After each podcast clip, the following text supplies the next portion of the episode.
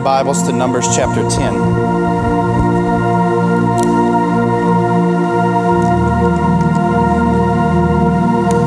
Numbers chapter 10, we're just going to read verses 1 and 2 to kind of get us moving into this next section of Scripture.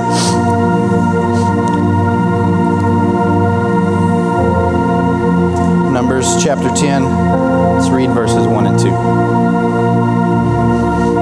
It says, The Lord spoke to Moses, saying, Make two silver trumpets of hammered work. You shall make them, and you shall use them for summoning the congregation and for breaking the camp. So, church, you know, as we sang those words this morning, like I, I just hope and pray, you know, and, and what's going to be a huge theme moving forward. Um, and, and I'm going to pray here in a second, but what's going to be a huge theme moving forward is the people of Israel have been organizing and preparing, and then they begin to move into these spaces. And as they move into the coming spaces, they're going to navigate a lot of times of dishonor of themselves, of them dishonoring God, them uh, losing hope, losing faith, fi- facing enemies, facing this the opportunity to move into the promised land later on. All these things that they'll face, but there's a constant reminder. And this this thing that we've sang about all morning, and it's the faithfulness of God through His work in Jesus Christ. In a world where truth is moldable Church, we cannot let go of the truth of who Jesus is.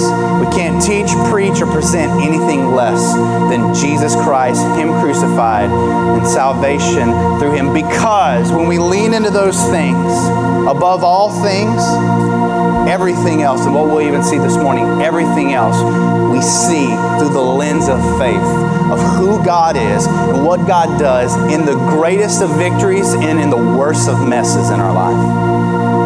So, can we pray and ask as we continue to allow Moses to write to us and how we are building up the kingdom that God has called us to be a part of, that we would just allow God to show us and reveal to us look, what do we come in with? What do we have? Where do we struggle? Where do we fall short? Every one of us comes in with hands full of mess. Let's lay it before the feet of God this morning and see what He has for us. All right, let's pray. Father, we just thank you. God, we thank you for the truths that are far greater than ours. God, we thank you for the realities that are so bigger than who we are. God, and I thank you for the words of your revealed truth. God, speak to us in the victories. God, speak to us in our joys. God, reveal to us in our hardships and worries. And remind us of who you are, what you do, how you engage with and for your people. Father, we just love you. Lord, we ask you to just bless this time, Lord, and let everything we do be for your glory and your honor in the kingdom to come. Lord, we love you and thank you and praise you in Jesus' name. Amen.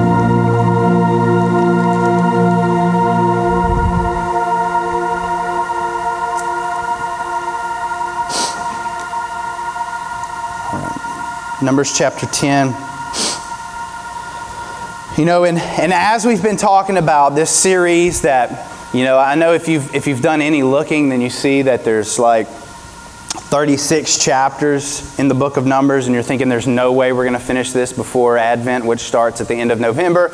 But uh, it's about to accelerate after we get past this, I promise. But uh, Numbers chapter 10 is kind of a pivot point for, the, for this book because leading up to this, we've seen a lot of organization. We've seen God kind of lay out details. We've seen God kind of put some things, and we kind of see a little bit of that here. And as we get into the end of the chapter, we begin to see some things that begin to be a normal theme as we move through the rest of the book of Numbers, where we move from organization to now, as we kind of get into chapters 11 on through like chapter 28 or 25, we begin to see another element of where God's calling them to move, where what we've been reading has been them under the shadow of Sinai for over a year now. And as we get into chapter 10, we see God preparing them to move out. But with that movement, with that movement, we begin to see some from organization to disorganization, from satisfaction to dissatisfaction, to courage, from courage to fear, because there's an element thrown in there. It's that element of movement. It's the element of movement. And so, you know, I, I, really believe as we get through this and as we get into this that we can see a lot of our own application in our spiritual life where we are very comfortable being where we are, right? We, we, we, when we settle into a place, we get very comfortable in that space, doing what we do, living how we live, acting how we act. But where things begin to be shaken up is in the moment whenever life circumstances or God Himself begins to call us to move, begins to call us to grow, to experience new things, to walk into areas where we have never experienced before.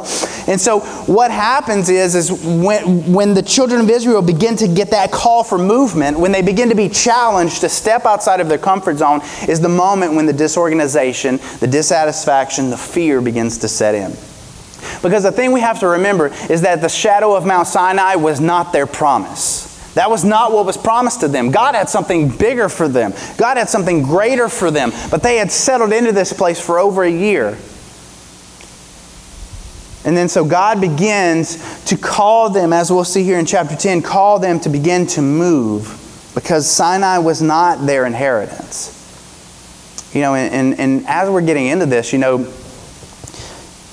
there's a lot of times in our Christian lives where we settle in. We settle in.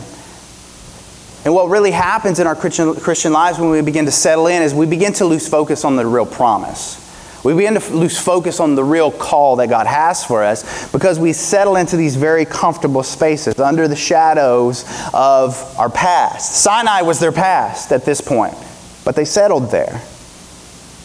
Whereas God begins to develop with them these mindsets and mentalities to be ready to move, to be ready to move forward, to be able to grow. Because the thing is, church, and the thing we have to remember is the more comfortable we become in the spaces we are, the less welcoming we are to change. And the less we welcome change, the less and the less space there is for growth because without growth, uh, there's no growth without challenge, and there's no challenge without change. And the comfort leads to complacency, and the complacency is the enemy of character and spiritual growth in our lives. And, and so, listen, don't, I'm not talking about this on a very superficial level. Like, we're not talking about music and like ministry models and the way churches function. When I'm talking about change, I'm talking about God for you as an individual being pushed outside of the comfort zone of where you are spiritually and being open and welcoming to God challenging challenging you, maybe as a parent, maybe as a spouse, maybe as a person in a space of influence, and being ready and prepared to do what God has called you to do. So when we talk about that place of comfort being an enemy, complacency being an enemy to personal and spiritual growth, that's what we're speaking of. And what it does is that complacency and that comfort keeps us from moving in the directions of the promises that God has called us to whether it's in our personal lives, whether it's in leading our children, or whether it's in engaging with our spouse in, in a way spiritually as we should. And so, what Moses begins to do and what God uses in these moments is he's beginning to kind of set up this mindset mentality of, of preparing them to begin to take those first steps of faith forward, begin to move out of the shadow of Sinai, moving towards the promised place that God has for them. And so, there's a couple of things that I want us to see this morning that I hope that we can see, maybe even own, our own application our own lives, where maybe God is challenging us to step out and to begin to move. And so, the first thing this morning is this that God is calling calling them to is he's calling them to an attention to direction.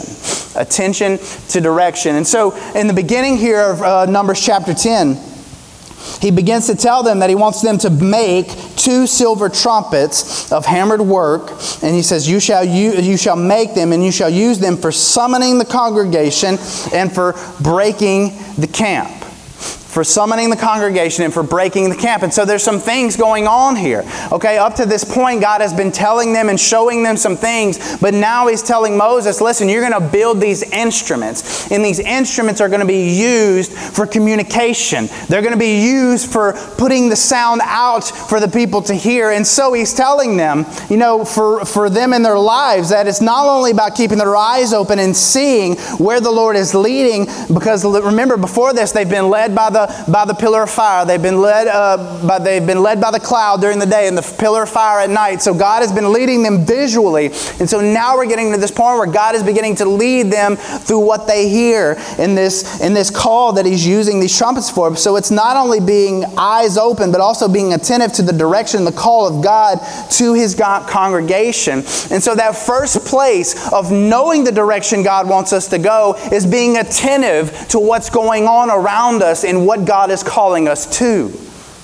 Because unless we're attentive, we'll miss what God is calling us to. And so he's telling them, listen, it's, it's more than just seeing now, it's, it's about hearing. You know, this is why the gospel, in one sense, the gospel can't just be a lived thing. It can't just be something that we do, even though it should be something that we do. It's got to be more than that. You know, just doing good for people, right? Just doing good works and doing good deeds is not what sets us apart from the rest of the world. A lot of people do some really great things. I say this all the time. There, there's some, some, some people who don't believe in God, believe in things in contradiction to God, push against God. They do really great humanitarian things for the world that we live in. But what sets us apart as a people of God? It's the gospel. It's the spoken, revealed word of God that says that Jesus Christ came and bore the sins of humanity. The God of the creator of the universe came down to earth and bore our sin in the form of Jesus Christ. There's a spoken gospel that we have to become comfortable with communicating about. And a lot of that starts in our own households, being able to have that conversation with our children, being able to have open dialogue about how we engage in spiritual things with our spouses. Like, this is unbelievably valuable in where we have to begin with this, but it's all about hearing. And for us as a church, the, the, the truth, the attention, the direction has to come from what we say. Now, listen, it can't just be what we say. There, you know, James talks about it. It's got to be in what we do and what we say, and there's got to be this combination about what we believe and how we act. But we have got to be speaking this truth because people say a lot, right? People type a lot and put a lot out there. But there's got to be consistency to the truth that we present as the church in regards to who Jesus is and what Jesus, God, has called us to do. Romans 10 17 says, So faith comes from hearing, and hearing through what? The word of Christ. Hearing. There's a communication that we have a responsibility for, that we need to be willing to do and to say. You know, and I love this prophecy in Amos chapter 8, verse 11. And I think this should give us some perspective because I think it's very much a world that we live in now. Amos chapter 8, verse 11, he says, Behold, the days are coming, declares the Lord God, when I will send a famine on the land. He says, Not a famine of bread, nor a thirst for water, but of hearing the words of the Lord. This is, this is literally where we live now. Not a famine. We have more than we could ever need around us, right? Like we're not hurting for much around here, and, and especially in, in our culture, in our nation. We are blessed in a lot of ways. But there is a famine happening. And we see it. We see it in reflections of all the things that are, that are in authority around us or in over us, that, are, that our children are engaging in, that the, that, that, that the culture is being driven by. It is a famine. It is a famine of hearing the words of the Lord. And in part, in part, that's the problem of the culture and, the, and the, the, the, issues that will constantly be around because of sin and all those things. But another problem with this, this famine, a contributory factor of this famine is the church itself. Because we're afraid to stand on truth, because we're afraid of hurting people's feelings, or we're afraid of being different, or we're afraid of being set apart. We're afraid of not being viewed amongst the accepted. And listen, we've talked about this before in our, in our series, The Outsiders. We are far beyond the day and age of being the cool kids at the cool table anymore as real Christians. Now, this doesn't mean that we, that we show hate or that we hurt people or that we push people away. No, but we need to be what God was building these people up to be, was to be something different. The world didn't need something that looked like them, the world needed something different. It needed something different to go to. It needed something of a different set of morals. You know, in this day and age, the morality of this day and age was horrific. Was horrific. Basically, the entire country's being no man's land where there was no governance and people could just do what they wanted. Can you imagine what people will do when left to themselves? We're, we're rotten people to our core sometimes. We, we, we do horrible things. We need a moral code that is outside of ourselves. And God has given us that. It's, it's one of the things that proves that there's an existence of a creator or someone above us or bigger than us because we, we by nature, are driven by or, or, or live by a moral code that is not created by us, it's, it's, it's, a, it's outside of us. There is a sound. There is something that needs to be spoken. And I love that he talks about this as an audible sound. This, and he tells them that, that there's a gathering of the congregation, that it's ascending all of this, this noise, this attention that is called by these trumpets. He said it's to gather the people together, it's to lead them in the direction they would go. Listen, that's what's so beautiful about what we get to do here on Sunday mornings and any time that we gather as a people of God is that we are gathered, we are reminding ourselves of who we're in this with. Like what our goal is. When we sing these songs, like, yeah, they're fun songs to sing and it's fun to play instruments and it's fun to just sing together, but there's a purpose to it. These are the trumpets making noise, reminding us that we are gathered together and that we are breaking camp to go out into the world, into the war that God has called us to. And so he says, Continuing on in verse 2, he says, Make two silver trumpets. There's a significance to the number two. You know, and I, I think sometimes people can get a little too like about numbers in the Bible or in, in, the world or whatever, but you know, there is a certain significance about certain numbers within the Bible and the way that they're used and the way that they're communicated. And the number two has a specific, has a very specific um, uniqueness to it especially in regards to this situation whenever you have these two trumpets and the, these two trumpets being used to summon the congregation together to break camp and to send the people out. You know one thing that we know that the number two signifies is it communicates union and unity. You know when we think back to, to genesis and we think about the union of a man and a woman in marriage together like this is this is communicating unity so the number two communicates unity. You know, in the Old Testament, it said that, uh, that facts were verified by how many witnesses? By two witnesses. There's a verification that happens within that number of witnesses. In the book of Numbers, later on in Numbers chapter 13, we'll read that Moses sends out 12 spies to go out to the land to spy out and to see the promised land and where they would go and, and the enemy that was out there and all 12 would come back, 10 would complain and say, There's no way this isn't for us, the battle's too big. But two, two would verify. Two would verify, not only to, to two verify facts, but two verified that God is with us. Joshua and Caleb, they would say in that moment that when all the rest said that they couldn't be done, two would say they would acknowledge God's faithfulness.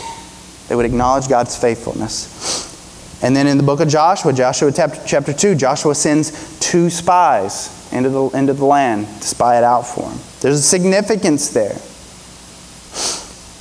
And so he continues on in verse 9 when he's talking about these trumpets. You know, not only is it summoning and breaking the camp, but then in verse 9, we read and it says, And when you go to war in your land against the adversary who oppresses you, then you shall sound an alarm with the trumpets. That what? That you may be remembered before the Lord your God, and you shall be saved from your enemies. He says, So when you go to war in your land against the adversary, then you shall sound the alarm with trumpets. And so there's this sound that's happening. This sound wasn't only to note, a notice to move, but a reminder of who God was. He said in, there in verse 9, he says, So that you would be remembered before the Lord your God, and you shall be saved from your enemies. So this sounding of the trumpets as they're entering into war was meant to be a reminder to them about who God is, about what God is doing, and where God has brought them. You know, I can just imagine that as they're communicating in this time and they're hearing these trumpets and they're preparing to go, that for the faithful there, they're remembering, man, remember where God took us from over a year ago. Remember the slavery that God rescued us from.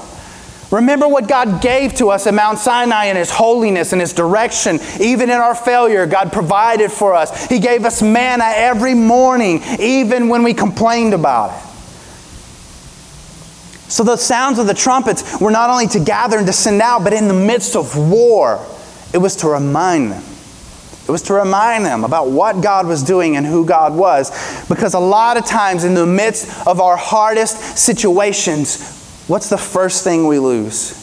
When things get bad around us, when things get bad in our world, when things get bad in our families, when things get bad in our marriage, when things get bad in the spaces that we navigate, what's the first thing we lose? The first thing we lose is perspective as a Christian.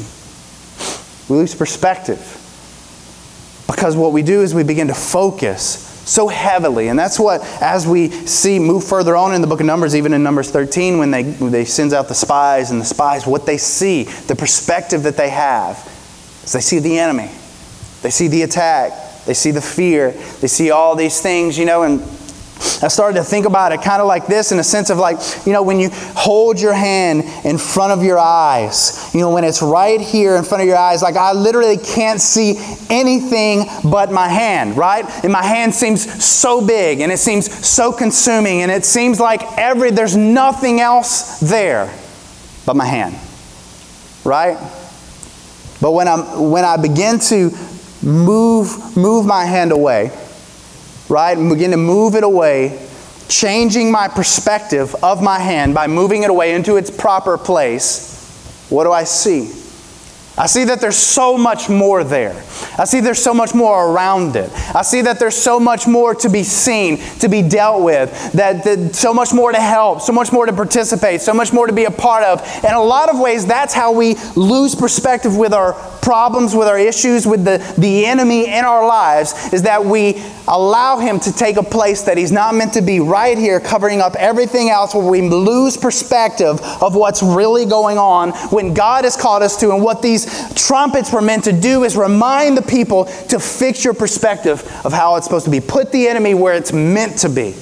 Don't forget where God is. The enemy's here. The enemy's much smaller than what we think. When we allow the enemy to be here, he covers everything up. It, it, helps us. It isolates us. It tells us that there's no one around. There's nothing around. There's nothing bigger than the enemy. When I'm here, there's nothing that seems bigger than my hand. There's nothing that seems more consuming than my hand. But when we move it into perspective, we see that it's so small compared to everything else. And what God wants his people to do is when they hear the trumpets in the midst of battle, they're reminded to put the enemy in his proper place. Put the enemy's attack in its proper place. Does it hurt? Yes. Does it, does it shake us up? Absolutely. But don't forget who God is and where God is in the midst of it. Put the enemy in his proper place. Have a proper perspective of it. You know, and I love, you know, Acts chapter 4, verses 24 through 28 is a great situation of this when we see Peter and John, they're standing before this religious council that is telling them, You will not preach the gospel. You will not talk about Jesus. If you do, we will put you in prison. If you do, you will be killed. If you do, there will be punishments. And so, what happens? What happens in the midst of this right after that in Acts chapter 4, verse 24 through 28? It says, And when they heard it, and when they heard it, said they lifted their voices together to God and said, Sovereign Lord, who made the heaven and the earth and the sea and everything in them, who through the mouth of our father David, your servant, said by the Holy Spirit, Why did the Gentiles rage and the peoples plot in vain? He said, The kings of the earth set themselves, and the rulers were gathered together against the Lord and against his anointed. For truly in this city, there were gathered together against your holy servant Jesus, whom you anointed, both Herod and Pontius, along with the Gentiles and the people of Israel, to do whatever your hand and your plan had predestined to take place. He says, Listen, God, all of these things, we know that you are the sovereign creator and maker of the universe. And even though there are all these people that were in line to push back against Jesus, that you allowed to be in spaces to hurt Jesus, to crucify Jesus, to bury Jesus, all those things, he said, Holy God, we know that you worked all those things out ultimately for your good to do what you wanted to do? What's the proper perspective of the things that we're navigating in life? God is in control. God has his hands in it. God's in the midst of it. And just like he did with the life and the death of Jesus, is that God will use even our worst situations, even our biggest mistakes that we obviously want to avoid, but in the midst of them, when they happen, only through God, nothing is wasted. And He uses that mess and He makes it into something marvelous to grow us, to teach us, to show us who He is and what He does, so that at the end of it, we can say, Man, God, that was not me because I made a mess of it. That was you. You took all of that and you grew me into something bigger. You made me into something stronger. And that's what God does. There's a confidence, despite the opposition, despite the change in environment and location, there's a confidence that we can carry as a people of God as we navigate out of our comfort zones, out of the spaces that we have settled into as Christians, as a church, and so then Moses prays this in verse 35. He says, Arise, O Lord, and let your enemies be scattered, and let those who hate you flee before you. This is Moses, a prayer that he says, a blessing at the end of this chapter. Says that they may have been afraid. You know, these people, they may have been afraid to move. They had been there for over a year. And so there, there had been this fear of what is out there. You know, what's to come, what's ahead. They had no clue. But the blessing and the prayer that Moses prays is something that I believe we can truly learn from. And so, what he's telling them is this look, listen, for one, it's not about the position or the place we're in, but in the presence that we enjoy as God's people.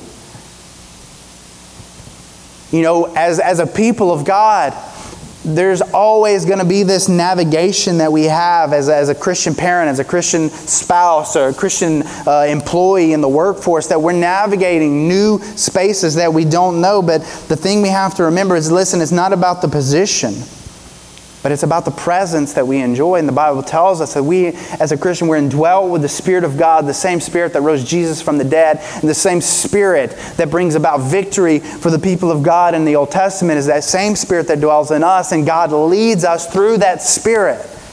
And so we enter into the spaces of battle that we navigate with that spirit of confidence. And I love Moses said this. He, Moses' battle cry here. Moses, I love this. Moses identifies with God by saying, when he's talking about the enemies that they will inevitably face, what does he call them? He doesn't call them our enemies. What does he call them? Your enemies. I love that. I love that identification that we can have with our holy God. That the enemies that stand up against us, and listen, I'm not talking about enemies that keep us from getting to getting stuff or like getting rich or, or getting healthy or getting comfortable. No, I'm talking about the enemies of sin that plague our minds, that plague our families, that plague our, our situations. He says here, he says, listen, God, these are your enemies. These are your enemies that are stacking up against us. And Moses acknowledges that they're going into unfamiliar territories, but Moses chooses to see the situation through eyes of faith, having confidence that God is there.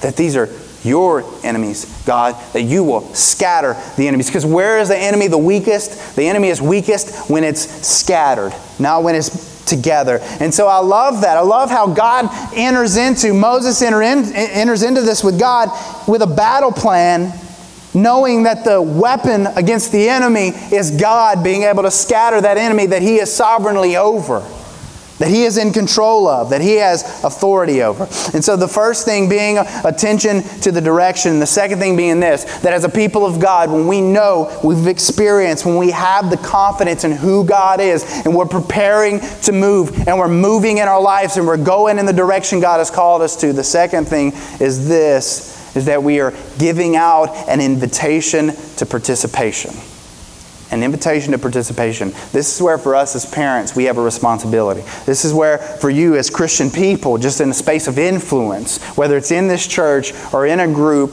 or in a classroom or in a workspace, wherever it is, where we have an obligation to an invitation of participation. That felt good. And we see this really awesome moment in Numbers chapter 10, verse 29. Really awesome moment that I want us to read together. Let's read in 29. said, And Moses said to Hobab, the son of Reuel, the Midianite, Moses' father in law, says, We are setting out for the place of which the Lord said, I will give it to you. Come with us, and we will do good to you, for the Lord has promised good to Israel. So I love this that Moses goes to his brother in law. He goes to his brother in law and he tells him, Listen, we're heading out. We're heading out to the place that God has promised us, to the things that God has promised us to do. Listen, there's a lot of uncertainty there. There's most definitely going to be enemies there. There's going to be potential opposition that we don't know, but God has promised good to us. Man, can you hear the evangelization in Moses' voice as he's leaning towards his family and he's like, Come be a part of what we're doing and what God is leading us to.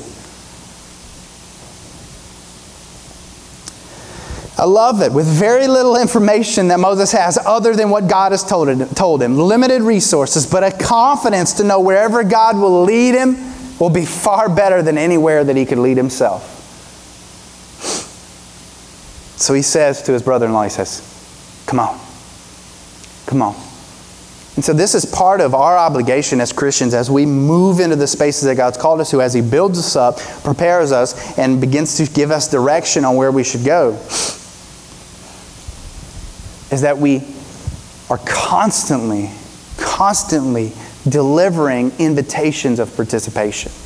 And I love how, for Moses, he started at the people closest to him. He went to his family. Listen, and I know we can get really overwhelming, uh, overwhelmed when we think about evangelizing and, and, and discipling people outside of these walls and going out and inviting people to church or this or that or whatever it might be. Listen, God has placed people in our homes that are easy targets. Why? They can't get away from us, right? Our kids can't escape. Our spouses, I mean, I guess they could, but they're, they're, they're there. And they, we have their ear.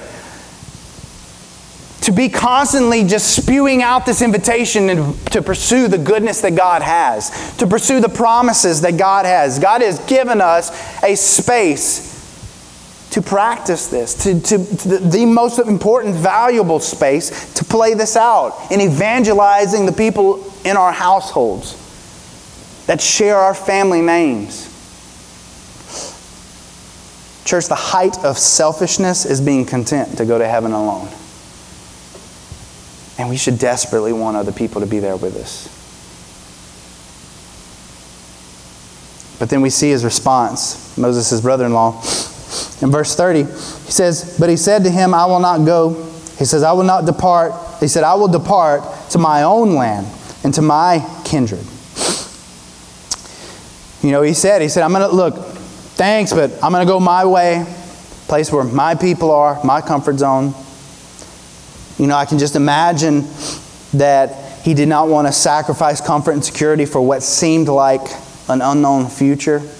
You know, and I, I, think this is a common place. This is a common experience that maybe we have with evangelizing people, sharing our faith with people, inviting people to be a part of what we are, maybe even our kids. Listen, and, and, I, and I'll say that lightly, it's, it's tough to evangelize in our homes. I get it. Because number one, the people in our homes know the worst about us. And so they're going to challenge us. They're going to make it hard on us to do what God has called us to do, and it should be hard because they need to know that it's not worth quitting on, that it's not worth letting go of, that it's not worth pushing to the back of my mind, that it's not worth pretending like it's not a big deal, that it's not worth acting like it's not the most valuable, important thing that they will experience in their lives is the goodness and the glory of God's promises for their lives. And so this man responds in a very common way. I think most of our culture, most of the people you're around who either aren't Christians or have disconnected from the body of Christ through time or distance, whatever it might be, it's a very similar reaction, right? I'm just going to go my way. Like, I'm going to go do my thing in my space where I'm comfortable. You know, we, we've been convinced that the American dream or the, the, the, the, the goal of life is to be comfortable, right? The goal of life is to, you know, to have everything you have, to retire, to not do anything, to disconnect. Like that's the goal of life. But man, God's goal for us is so much different than that. God has given us a limited amount of time on this earth to do one thing, and that's to make His name known. And to grab a hold of as many people as we can on our way to eternity. He's given us all of the tools to do that. And He's challenged us in that, knowing that many of the responses are going to be exactly like this. Listen, I'm not going to go with you. I'm going to go to my space with my people because I'm comfortable there. But then I love Moses, how he continues on and gives us an example of as we evangelize and present this invitation of participation, he doesn't give up. And I love, I can just feel Moses' conviction in this moment. As, as he has his attention on the detail and direction that God has called him to, he begins to send out this invitation to his family. He says, Listen, I want you to be there with us. God has promised good for us, God has given us something. And the response that I know had to be heartbreaking was, No, I'm going to go to my own space. I'm going to go to my own people. Then what does Moses say? I love this, and I wish we could have this kind of passion and commitment when we lean into the spaces that we want to see God do a work in people's lives. he says, Please, please do not leave us. I love the personal connection that he has there. He could have said a lot of things, but what does he say? He doesn't say, please don't leave God. He doesn't say, please don't leave the work that we've called you to. He doesn't say, please don't leave this space. He says, please don't leave us. There's a personal connection there. I think the problem that the church has with reaching people sometimes is sometimes we make people feel like it's an agenda. Like I'm just trying to get you a part of what I'm doing to build and to stack my numbers, to make me feel better about what I'm doing.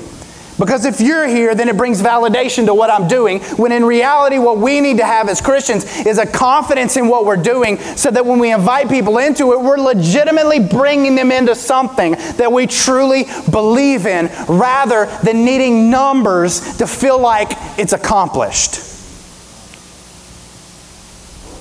He says, Please don't leave us. Moses is showing a personal love in connection to this person. And this is how we evangelize. This is how we reach the world around us. We show them that we're not inviting them as a part of an agenda, some church growth program where we're trying to get butts in a seat. No, I want you to be here because I want you here. Please don't leave us. You have a value. And what we see as we continue on, he says, You have a place here. You have something that you can participate with. You bring to the table. You have value. You have importance in the kingdom of God. That's what we need people to know.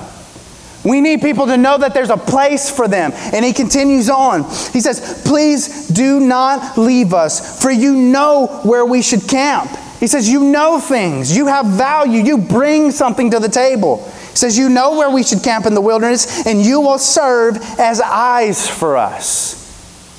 Man, that's, that's, that's major right? He's not only asking them to be a part of what, he, what they're doing to experience the goodness that God has for them, he says, You have something that you can contribute. There's value in your gifts, there's value in your knowledge, there's value in what you bring to the table. Every single person that lives on planet Earth is driven by one thing I'm telling you, all of us are driven by one thing, and it's personal identity. I mean, in reality, all of our social issues, all of the landscape of everything that we do, everything that's sold to us, everything that we watch, everything that we're fed, is all around reinforcing personal identity. Who we are, what we do, and how we live, and how much control we have over it. And I love how Moses, leaning in to this moment, he says, Listen, your, your identity is not out there. Everything that you have and can do, God wants to use right here with us and experiencing the blessings and the promises of what God has. We need to let people know listen, they're never going to find the validation of their identity anywhere outside of the space of what God is doing. That's where true identity comes. That's where true value comes. That's where true importance comes. That's where true worth comes from. Listen, we're scratching at the wall trying to find validation, and God is constantly inviting His people into this space of validation to know listen, even somebody like me and my insecurities and my weaknesses and the places where I fail constantly, God still has space for me to be used. For you, the same thing where you have weaknesses, where you have faults and failures. Listen, and we see that even in the way that God puts people together in marriage. You know, two people who are married, and I don't know about you, but me and my wife are so different, but the places at which we're different help the other person, right? Because that's what it's about. That's why marriage is such a beautiful picture of the gospel and what God does for us, because it's meant to be this complementary relationship where each person enters into it with their own weaknesses, failures, and holes, and the other person fills that gap. You know, the whole like, you complete me thing. I know that's like cheesy and weird, but like, that's what we do for each other. And that's what the people of God, the bride of Christ, what we do for each other is we fill the gaps of where we're weak, where we fail. Listen, this, any success of a ministry or any success of anything we do, it's never going to be because of one person. Because that one person inevitably is going to have failures or some type of weaknesses that eventually are going to be magnified and be a part of the downfall. The only way that we ever have success as a church is because each and every one of us are leaning into the same space in the same direction, filling in the gaps of where I'm weak, of where Garen's weak, of where you're weak, of where the worship team's weak, of where our, our teachers are weak, because we're all going to have some type of issue. But it's when we lean into in it together, we bridge the gaps of where our brokenness is so that we can truly do the work that God has called us to. And so that when someone say looks at me and they say, "Well, you're not very good at that," it's like, "Yeah, I'm not very good at that, but you know who is this person?" And I thank God that they're a part of what we're doing.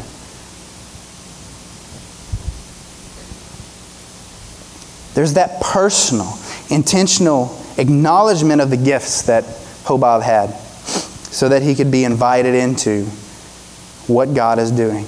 And so, and then you may say, well, I mean, why do they need someone to be their eyes? Isn't God the one leading them? Why do they need someone to be their eyes? But the beautiful thing about all of this is that God leads church, but He allows us the opportunity to see our gifts used in His plan to help His people. I mean, that's what Moses invites him to. He says, Come be a part of God's plan to help His people by doing something obviously that God can do. We don't, God don't need our eyes. But he still invited him in to be the eyes for God's people, to participate. Listen, all of us have value in the work that God is doing in the lives of the people in this community and in this local church. You all have gifts. You all have things that you can contribute with. And a lot of times we could say, well, God don't need what I have. Like, God doesn't need me to do this because either so and so will do this or, or, or God can just do this himself. But God invites us in. It's part obligation, but number two, it's part opportunity. Like it's the celebration of the sovereignty of God still leaning into and inviting man to have some responsibility. Listen, God could do all of this without us ever doing a single thing, but He invites us in. Listen, when we pray, it's not always so much us praying to change God's mind, but it's us praying to line ourselves up with what God's doing. And so he invites us. He invites us to be a part, to use our gifts, to use what we have. And then Moses, and we'll end with this. Moses says here in verse 32, he says, And if you go with us, I love it. Moses don't give up. He keeps selling it strong. He says, If you'll go with us, whatever good the Lord will do to us, and I need you to catch this, because this is important. It says, whatever good the Lord will do to us, he says the same we, we will do to you. Did you catch that? He didn't say that whatever the Lord will do to us, the same the Lord will do to you. He says, whatever the Lord will do to us, the same we will do to you.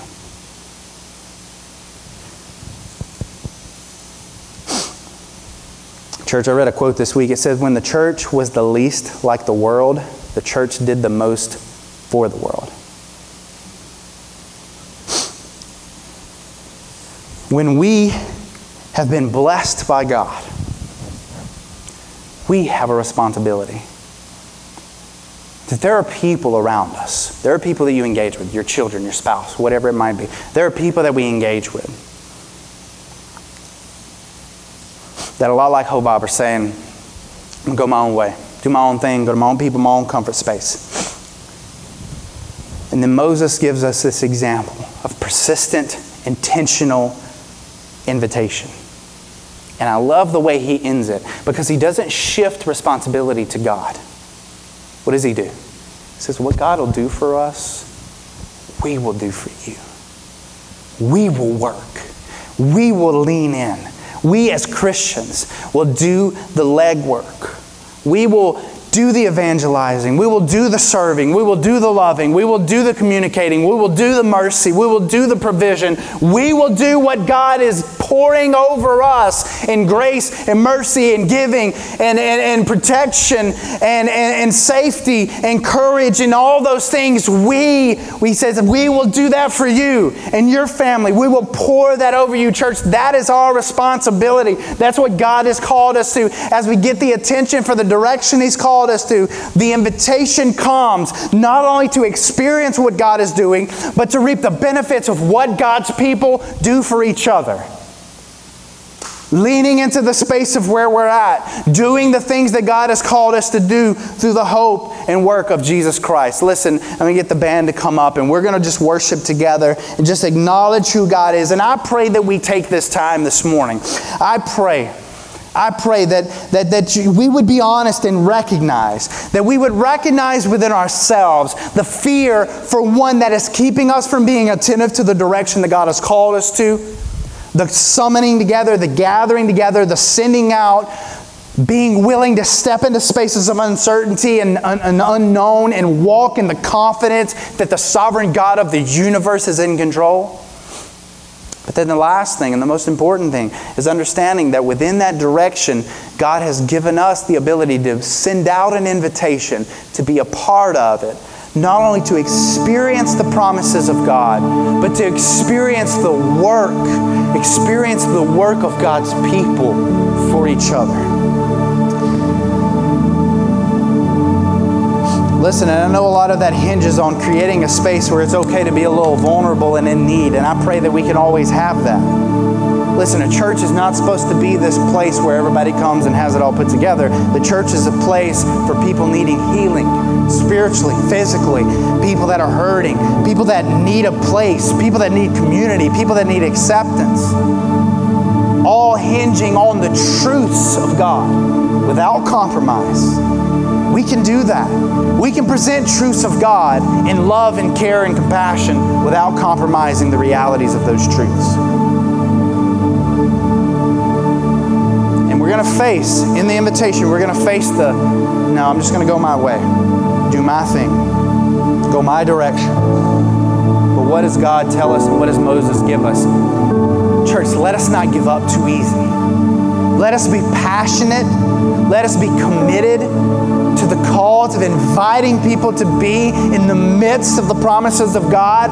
And not only that, it not be empty promises so that we can, like Moses, can say, if you will come, everything that God has done for us, we will do for you. I'm not waiting for God to do it. I'm going to do it for you. You need to be shown love. I'm going to show you love. You need help at home. You have some kind of financial burden. I'm going to help you with that. You need just a shoulder to cry on. I'm that. You need to be encouraged.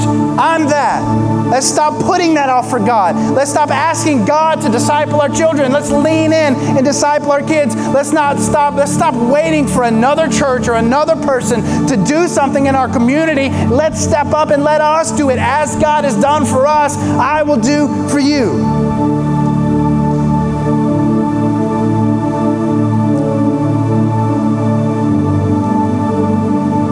This morning, and every morning that we gather like this is our opportunity to engage with God on a personal level. And I pray that you do that. As we sing, I, I, I ask that you pray, even if a word isn't coming out of your mouth to sing with us, that you would pray this morning.